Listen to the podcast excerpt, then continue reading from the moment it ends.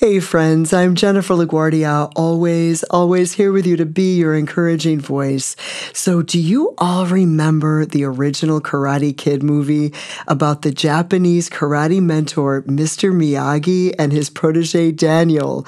Daniel was the kid who at first was looked at as a misfit, bullied and disregarded by almost everyone, until Mr. Miyagi took him under his wing and promised to teach him how to fight. But his training protocol at first had nothing to do with elaborate karate moves. He taught Daniel how to trust what he could not see and reach within himself to find a power greater than himself, which ultimately led Daniel to winning the championship that ultimately changed the trajectory of his life. Friends, even if you may not literally be training to compete in a world championship, I can tell you with 100% certainty, you were created with great purpose and destiny. And this higher power, I personally refer to as God, I'm convinced has the most unconventional way of preparing and equipping you for it. And above all things, desires for you to trust him through every adversity you overcome. The only way you can trust him is to know him, connect with him, and know how to hear his voice in your heart. Friends, all the struggles you overcome are really just the training ground for the championship arena. You are called to rise up and win.